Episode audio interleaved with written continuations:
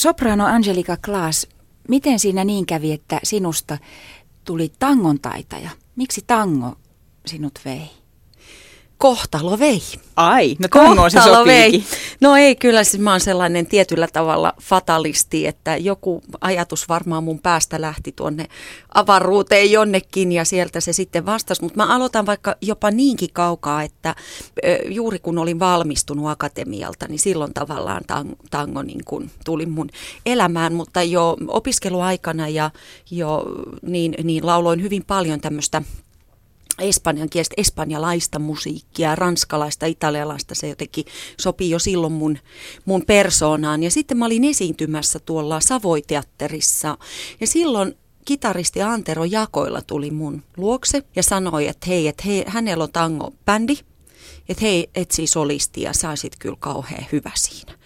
Ja mä että älä nyt kuule viitti, että ei, mua ei kyllä tango kiinnosta ei, ei kun tuun nyt vaan vähän katsoa, mitä se on. Ja ja mä sanoin, että vaan sillä ehdolla, että se ei ole semmoista niin tanssilavatangoa, semmoista seinäykeä, että mua ei niin kuin tanssimusiikki sillä tavalla nyt just tällä hetkellä kiinnosta, mutta voin mä tulla katsoa. No ja sitten tota, ennen niitä harjoituksia sitten Antero lahjoitti mulle yhden kirjan, missä oli siis tangoja. Sitten mä sain käsiini häneltä yhden Astor Piazzolan tangon, mm-hmm. Oblivionin.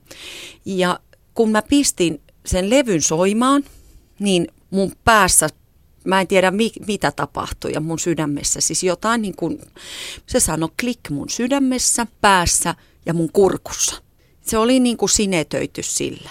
Tätä mä haluan, että se, siitä se lähti 2003. Se on ollut koko ajan niin kuin matkassa tämä tango mulla. Angelika Klaas, teitä laulajia nimenomaan oopperakoulutuksen tai klassisen koulutuksen saaneita laulajia kun seuraa, niin se on jännä juttu, että te olette kyllä tosi kansainvälisiä ihmisiä.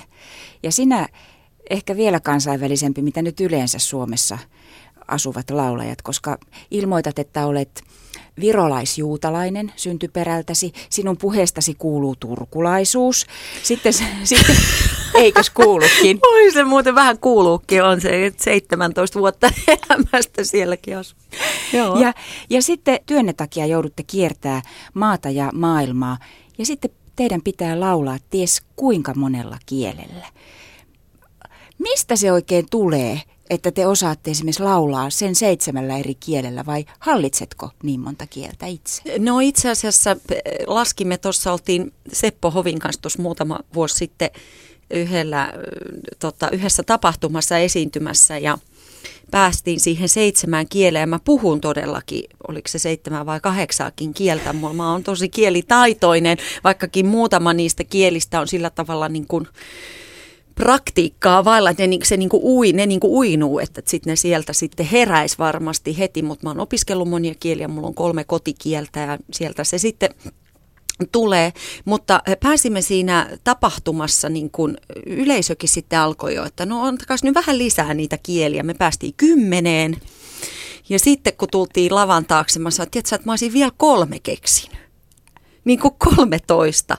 Ihan oikeasti, että se, se ei ole mikään vitsijuttu. Ja, ja monesti ja hänen kanssa teen hyvin paljon työtä Seppo Hovin kanssa ja, ja hän tykkää siitä kauheasti, että mä oon semmoinen jakomielinen, että eri tyyleissä ja eri kielillä mennään. Että just vähänkin aikaa sitten oli yksi tapahtuma, missä oli tanskalaisia vieraita. Sitten mä puhun tanskaa, mä oon asunut Tanskassa muutaman vuoden. Otettiin tanskalainen laulu, sitten oli venäläisiä, sitten puhun venäjää, sitten otettiin yksi venäläinen laulu. Plus, että myöskin laulajilla on sellainen taito vähän hämätä, että en mä tsekkiäkään osaa, mutta kyllä mä osaan niin kuin fuskata, että laulan tsekiksi. Että tavallaan myöskin kun osaa paljon kieliä, niin silloin on niitä lokeroita siellä päässä, niin kuin mihin niitä kieliä pistää, että kyllä sitten se taipuukin se se laulukin siihen. Eli teille ei Sibelius Akatemiassa kuitenkaan ole mitään kielenfuskaustunteja?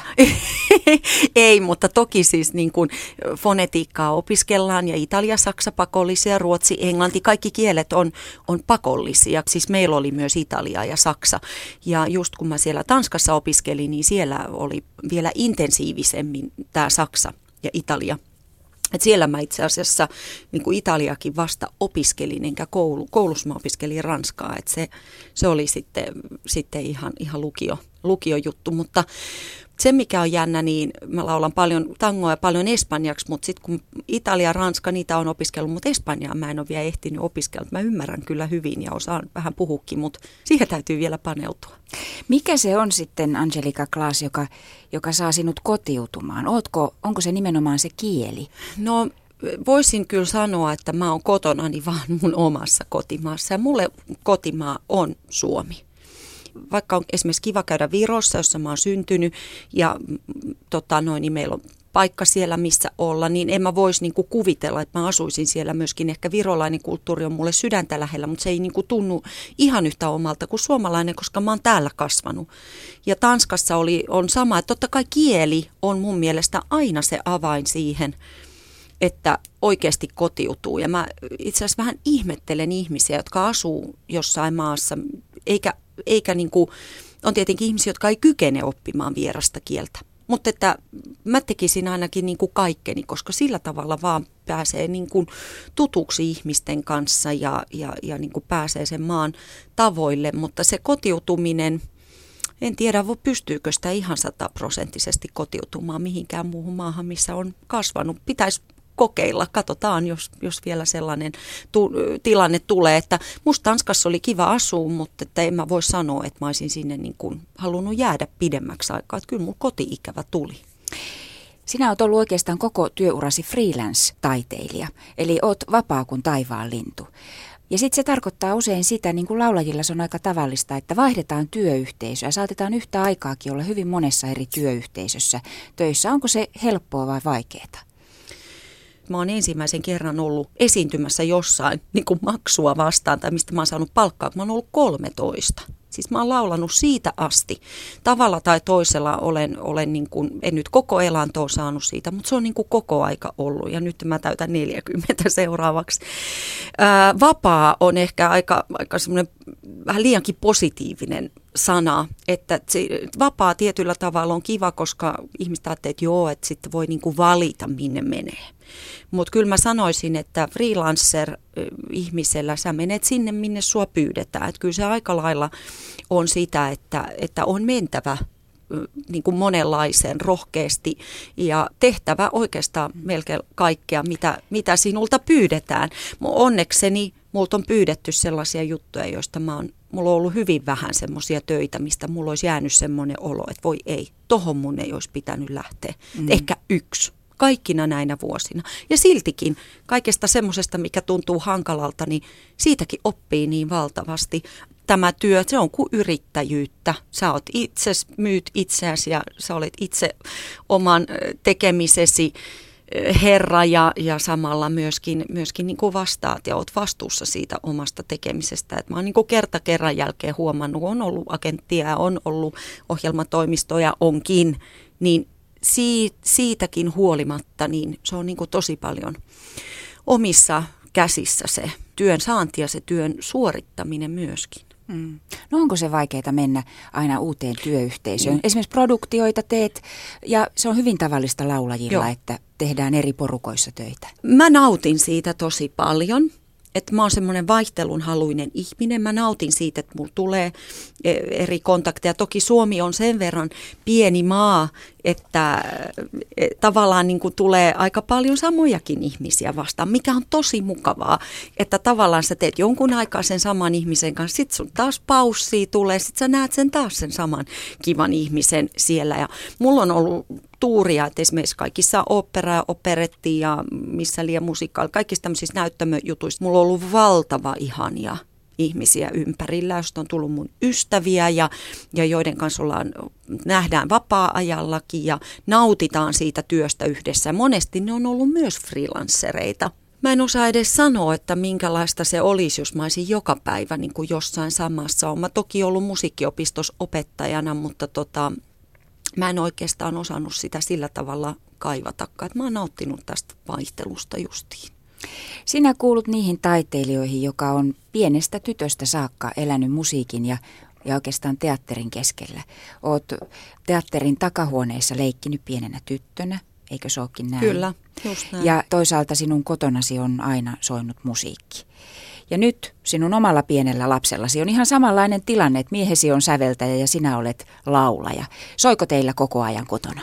Me hyvin harvoin soitetaan musiikkia kotona. Tämähän on just se paradoksi. Mun isä aina sanoo, että hän on, että musiikki, että hän on pienestä asti vihannut musiikkia, koska hänkin on muusikoiden lapsi ja, ja näin, että musta tuntuu, että että semmoista taustamusiikkia meillä niin kuin hyvin, hyvin vähän. Kyllä me kuunnellaan musiikkia, mutta jokainen niin kuin vähän sitä omaa, mistä, mistä on just silloin kiinnostunut. Että se semmoinen tausta, sellaista tavallaan meillä ei ole. Ja minäkin kuuntelen musiikkia. Mulla on joitain sellaisia – joista mä innostun ihan kamalasti. Ja sitten mä niinku kuuntelen sitä yhtä samaa toitotan niinku koko aika. Että on joku sellainen teos, yhdessä vaiheessa mä muistan, mulla oli Ravelin Scheherazade. Se oli niinku koko ajan, tai Stravinskin tuulilintu. Että sitten siihen ei mahtunut mitään muuta. Ja nyt on taas niinku joku, että sitten muutaman kuukauden niinku fanaattisesti kuuntelin sitä.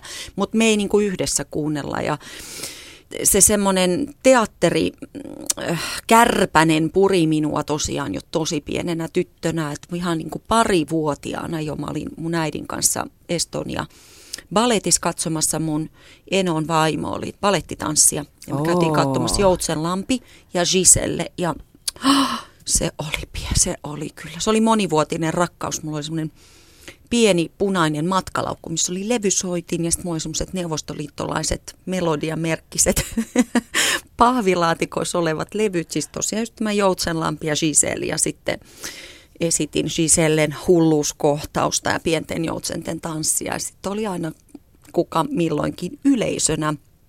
Ja sitten siellä teatterissa sitten mun äiti oli on pianisti, niin hän oli pianistina, niin siellä oli sitten joka vuosi joku musiikkiproduktio. Niitä sitten käytiin kymmeniä kertoja katsomassa, niin valokopista ja harjoituksista, tai siis niin kuin mistä vaan. Mä ihkuin ja ihkuin aina sinne. Ja, ja nyt sä sanoit siitä lapsesta, mulla on tosiaan seitsemänvuotias lapsi, no välillä ei ole muuta paikkaa kuin ottaa hänet mukaan, että yksikin prokkis oli silleen, että mun piti ottaa häntä mukaan, niin tuli sitä, mä en muista kuinka monta kertaa, Kreivitar Maritsa tuli nähtyä joku 6-7 kertaa hänellekin, mutta hän tykkäsi siitä ihan hirveästi. Hän halusi aina tulla vaan sinne. Oliko hän viisi? Ja jakso katsoa sen, se oli uskomatonta, mutta nyt meillä tällä hetkellä soi Michael Jackson, koska, koska me, meidän pikkupoika on aivan äärettömän innostunut Michael Jacksonista. Me olemme joka ilta Michael Jackson showssa. Hän esittää meille ihan yllättävän pätevän näköisesti tätä, tätä. Mutta hyvä niin, hän on innostunut ja me nautimme. Olet aika monessa haastattelussa pohtinut ääneen sitä, että minkälaista on olla taiteilija ja äiti. No minkälaista se on? No kyllä se on, se on mun mielestä aika haasteellista, koska se ei ole niin tavallinen työ olla taiteilija, vaan se on myös sisäinen tarve. Se on niin kuin osa persoona. Palkka on mun, mulle mun työssä mun pieni motivaattori. Se on pakollinen. Totta kai mun pitää elää, mutta, mutta mä en, mä en niin kuin mieti sitä. Ja totta kai on työtehtäviä, jotka ei ole niin mieluisia tai on niin kuin vähän sellaisia, että no hyvä, että siitä sitten saa sen korvauksen. Ja se pitääkin saada, se ei ole mitään niin kuin, se, se vaatii niin paljon työtä, että siitä pitää saada korvaus. Mutta, mutta siinä mielessä se on niin kuin mun mielestä haasteellista, koska se työ tavallaan elää mun kanssa mukana niin kuin koko aika. Se ääni, sitä pitää huoltaa, sitä pitää miettiä ja ei voi pitää niin kuin viiden viikon kesälomia ihan tosta noin vaan, että vaan on lomalla. Että se on niin kuin jatkuvaa ylläpitoa ja, ja samalla täytyy toki miettiä myös työn jatkuvuutta ja, ja, ja niin kuin, mm. niin kuin siinä on tosi paljon aspekteja ja, ja sitten myöskin on se sisäinen ja henkinen tarve toteuttaa itseään sen musiikin kautta. Et nyt mä oon niin puhunutkin siitä, että puhutaan paljon, että pitäisi olla lapsen kanssa kotona ja se onkin kivaa, mutta mä en niin kuin pysty siihen sillä tavalla, että mä olisin kolme vuotta pois esimerkiksi työelämästä. Et mä en vaan niin kuin, mulla tulee vaan huono olo, koska mä en saa tehdä sitä, mihin, mun on niin kuin pakko saada purkaa itteeni tavallaan siihen musiikkiin, mitä mä teen. Että se on niin, niin vahva osa mua. No onko sulla siitä huono omatunto? Öö, ei oikeastaan sen takia, että mä on realisti ja mä tunnustan sen, että mä oon itsekäs – ja mä tarvitsen sitä ollakseni myös parempi äiti. Ja mun lapsikin ymmärtää sen. Ja hän on mukana. Ei siis, me ollaan tosi tosi paljon yhdessä. Hän voi olla mukana ja meillä on itse asiassa hyvinkin paljon yhteistä aikaa. Mutta sitten tavallaan niin kuin vaikka suurperheen perustaminen tai semmoinen, niin se on haasteellista, koska myös mun mies on taiteilija ja myös meidän toimeentulo ei ole niin kuin sellaista säännöllistä. Että se vaatii, vaatii meiltä semmoista vähän kokonaisvaltaisempaa tekemistä koko, koko aika. Ja, mutta ihmiset on erilaisia, tarpeet on erilaisia. Mä myönnän sen, että, että mä tarvitsen omaa tilaa, mä tarvitsen sitä, että mä teen omia juttuja ilman mun perheen läsnäoloa ja näin poispäin. Ja ei siinä mun mielestä mitään pahaa ole. Että... Tämä onkin tämä, että sinä tunnustat sen, mutta voihan se olla, että suurin osa äideistä ja isistä ajattelee ehkä syvällä sydämessään sillä tavalla, mutta sitä ei ole oikein sallittua tunnustaa, että tarvitsisi omaakin aikaa. Tämmöinen uhrautuvainen vanhem, vanhemmuus on ehkä sellainen, josta, jota enemmän toitotetaan. Niin, no totta kai lapselle pitää olla läsnä, mutta ei sitä voi mitata siinä aikamäärässä mun mielestä. Vaan se hetki, kun ollaan, niin sit oikeasti ollaan ja, ja tehdään. Se, että kuinka paljon mä lattialla leikin legoilla, niin ei, ei, ei sitä vanhemmuutta voi niin kuin mitata, että kuinka paljon mä oon tehnyt. Vaikka niin tein, olin kyllä tosi reipas äiti, ei ihan hirveästi purkkisoseita käytetty, että, niin kuin, että mulla on se tietyt jutut, mitkä on, on mulle tärkeitä, mutta mun mielestä tärkeää on löytää elämässä se tasapaino näiden asioiden välillä. Et mä en tiedä, onko se suomalainen piirre, tai, tai skandinaavinen. Mä en osaa edes sanoa, että, että pitää uhrautua. Miksi pitäisi niin uhrautua? Ei, lapsen kanssa oleminen ei ole uhrautumista. Ja mun mielestä se, että mä sanon, että, että mun täytyy saada elää myös sitä mun aikuisen elämää, niin kyllä se pitäisi olla kaikille sallittua. Toki on ihmisiä, jotka on enemmän luonteeltaan semmoisia, että ne haluaa olla kotona. Mä, mä, mä arvostan sitä suunnattomasti. Mä en arvosta mitään oikeastaan niin paljon kuin sitä, mutta myöskin mä tunnustan sen, että se ei ole mun juttu. Mm. Eikä, ja, ja mun mielestä on terveellistä niille ihmisille, jotka kokee tämän saman, sanoa se. Se helpottaa kovasti. Ja arvaa mitä ajattelin, oopperalaulaja ja päiväkoti ja nuhanenäiset lapset. Mm-hmm. Se tuntuu hankalalta yhdistelmältä. Oliko oikeasti niin, että silloin kun pieni lapsesi oli, oli siinä iässä, että esimerkiksi kaikki pöpöt iskivät kauhean helposti. Pitikö olla tosi tarkkana, että työkalusi pysyy kunnossa? No mulla on onneksi ollut aina hyvä vastustuskyky, että tota, mä olen säästynyt pahim, pahemmilta vaurioilta ja, ja tota, mun mies on herkemmin saanut niitä tauteja. Sitten äh, silloin kun tuli ne ensimmäiset päiväkotijutut, niin mä en oikein tiedä, oliko ne sitten semmoisia vähän lastentauteja. Että ne ei kaikki niin kuin siirtynyt meihin vanhempiin. Ja sitten musta tuntuu, että mun lapsi monesti sairasti, kun mä olin poissa. Jotenkin mun mies joutui, joutui uhriksi siinä sitten ja, ja, ja näin, että oli sellaisia tilanteita, muut, useampiakin, että mä saatoin just olla sen muutaman päivän poissa, kun iski joku juttu. Ja hän siellä kärsi sitten kuumeisen lapsen kanssa. Toki olen ollut myös samassa veneessä, ehkä se minusta vaan tuntui, mutta toki musta tuntuu, että ne pelot on nyt kasvanut enemmän koska työpaineet ja työmäärä on kasvanut mulla viime vuosina niin paljon, että se vastuu painaa niin kuin enemmän, mutta mä pesen esimerkiksi käsiä tosi paljon. Mun lapsi myös pesee ja, ja ollaan niin kuin varovaisia, ettei mennä semmoisiin paikkoihin, missä on hirveästi muita kipeänä olevia. Sitten vaan joskus ei mahda mitään sille, että pöpöt iskee ja sitten ne pitää sairastaa. Mm. Ja sen takia sitten on esimerkiksi niin kuin Vaasassa nyt Lepakossa on kaksoismiehitys. Että jos käy niin huono tuuri, mutta ilmeisesti kauhean helposti ei laulaja pääosaroolin laulaja jää pois näytöksestä. No en, en ole kyllä ikinä jäänyt. En, en ole kyllä kertaakaan jäänyt, mutta tota, se riippuu myös roolista. Mä oon kyllä laulanut kipeänäkin ja ollut lavalla sairaanakin ja, ja muistan yhdenkin teatterijutun, se oli myös operetti, niin siinä oli niin hirveästi näytöksiä, oliko siitä 50 tai 60 tai jotain. Ja, sitten johonkin kohtaan se tauti iski, mutta laulusta ei kuulunut yhtään, että mä olisin ollut kipeä. Että hyvin pystyin laulaa, koska mä olin vaan nuhane ja pienessä kuumeessa. Mutta heti kun mä rupesin puhua, niin siitä sen sitten kuuli. Mutta tota, pystyin ne näytökset kuitenkin tekemään, mutta sanotaan, että tässä tapauksessa nyt kun on Vaasassa tämmöinen Straussin lepakko-operetti ja siinä tämä Rosalinden rooli, se on niin valtava, siinä on niin paljon laulamista ja se on niin vaativaa, että en siihen ehkä lähtisi, enkä suosittelisi kenenkään lähtevän niin kuin kurkkukivun kanssa. Mutta tietenkin hyvä tekniikka pelastaa monesta tilanteesta. Niin teillä laulajilla kuin kaikilla muillakin, jotka tekevät omalla kehollaan ja omalla päällään töitä, niin siitä pitää pitää monellakin tavalla huolta. Eli onko niin, että nyt sulla ei ole kaulaliinaa, kun siinä istut, mutta tuossa vieressä on kaulaliina. Eli onko se ihan oikeasti niin, että suojelet kurkkuasi erityisen paljon ja, ja laulajat ei käytä näitä japanilaisten suosimia hengityssuojaimia? Oikeasti? No tavallaan varmaan sitten, kun se flunssa iskee, niin, niin pitäisi. Ja, ja nyt itse asiassa, mä en muista kuka kollega mulle kertoi, että just jostain laulajista, että kun sä kysyit siitä nuhasesta lapsesta, niin kyllähän toki tämmöisiä perheitä on, kun on maailman uraa tekevä laulaja perheessä, niin semmoinen räkäinen lapsi, niin kyllä se pitää niin kuin kaukana pitää sitten, että jos pitää laulaa seuraavalla viikolla Metropolitanissa, että onhan se, onhan se maski sitten ehkä ihan, ihan hyvä. Mutta se kaulahuivi-juttu, niin tota, se ei ole ihan, ihan niin kuin kaukaa haettu, koska siis se oleellinen juttu on pitää itsensä lämpimänä. Ei saa kylmettyä.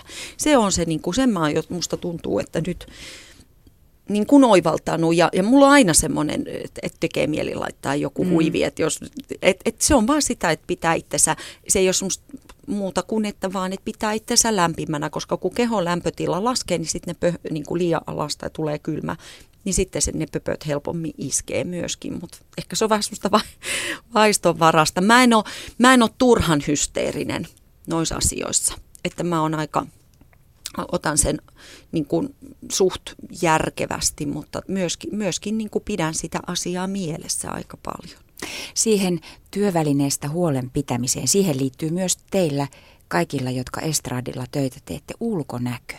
Sinun pitää olla oikeastaan, sä oot aina oma käyntikorttisi. Joka kerta kun astut ulos ovesta, niin, niin sinä oot se, joka osoitat, että olen esiintyvä taiteilija Angelika Klaas. Onko siitä paineita vai tykkäätkö siitä, että saat olla kaunis. Oot tosi kaunis ja näyttävä nainen. Kiitos komplimentista. Tota, mun mielestä la, laulaja, myös soittaja, on esiintyvä artisti. Ja tämä on visuaalista taidetta myös. Musta tuntuu, että meidän yhteiskuntakin on mennyt enemmän siihen suuntaan, että me ollaan tosi visuaalisia, että me halutaan niin kuin kuvitella juttuja. Ja mun mielestä oleellinen juttu on se, että mä olen mun ääneni, mun olemukseni – näköinen. Että tavallaan se on se kokonainen paketti, mikä musta on. Se kysyt tuosta pukeutumista. Mä oon aina nauttinut näyttävästä pukeutumisesta ja mä en ole ikinä ollut niin kuin semmoinen taakse vetäytyvä hissukka. En ikinä. Mua ala-asteella jo haukuttiin diivaksi mielestäni ollut, mutta kun mä olin semmoinen, että mä uskalsin niin kuin sanoa, että, että mä oon hyvä tai, tai niin kuin tuoda sitä jotenkin itteeni enemmän esille. Ehkä mulla on semmoinen hyvä terve itsetunto. Ja nyt sitten tavallaan ehkä nämä viimeiset vuodet, niin mä oon vielä enemmän oivaltanut, miten tärkeä asia mun habitus, mun ulkonäkö, mun tyyli – niin miten vielä tärkeämpi osa se on mun työtä ja myöskin ne ihmiset, jotka mua pyytää esiintymään tai produktioihin, ne, ne niin haluaa sen koko paketin, ei vaan sitä ääntä, että, että ne haluaa sen kokonaisuuden, koska, koska ne niin ymmärtää sen, että se on se, mikä houkuttaa sitten myöskin katsojia, kuuntelijoita ja, ja mulle ei ole mitään sitä vastaan, mä oon vaan iloinen siitä, että hyvä kun kelpaa ja, ja mielelläni pidän siitä puolesta myös huolta. No jos ala-asteelta saakka jo sinua on pidetty näyttävänä ja diivana suorastaan, niin, niin ymmärrätkö ollenkaan sitten meitä muita, jotka puhumme tämän harmaan villatakin päälle niin kuin minulla nyt, ja jotka useat, useat meistä ajattelee, että ei, toi on vähän liian fiiniä tai ettei nyt erotu tapetista liikaa. Ymmärrätkö ollenkaan tätä? Öö, ymmärrän, ymmärrän tosi hyvin, koska kieltämättä musta tuntuu, että kun Suomessa, niin mä mietin myös itsekin välillä noin kun mä menen johonkin tilaisuuteen.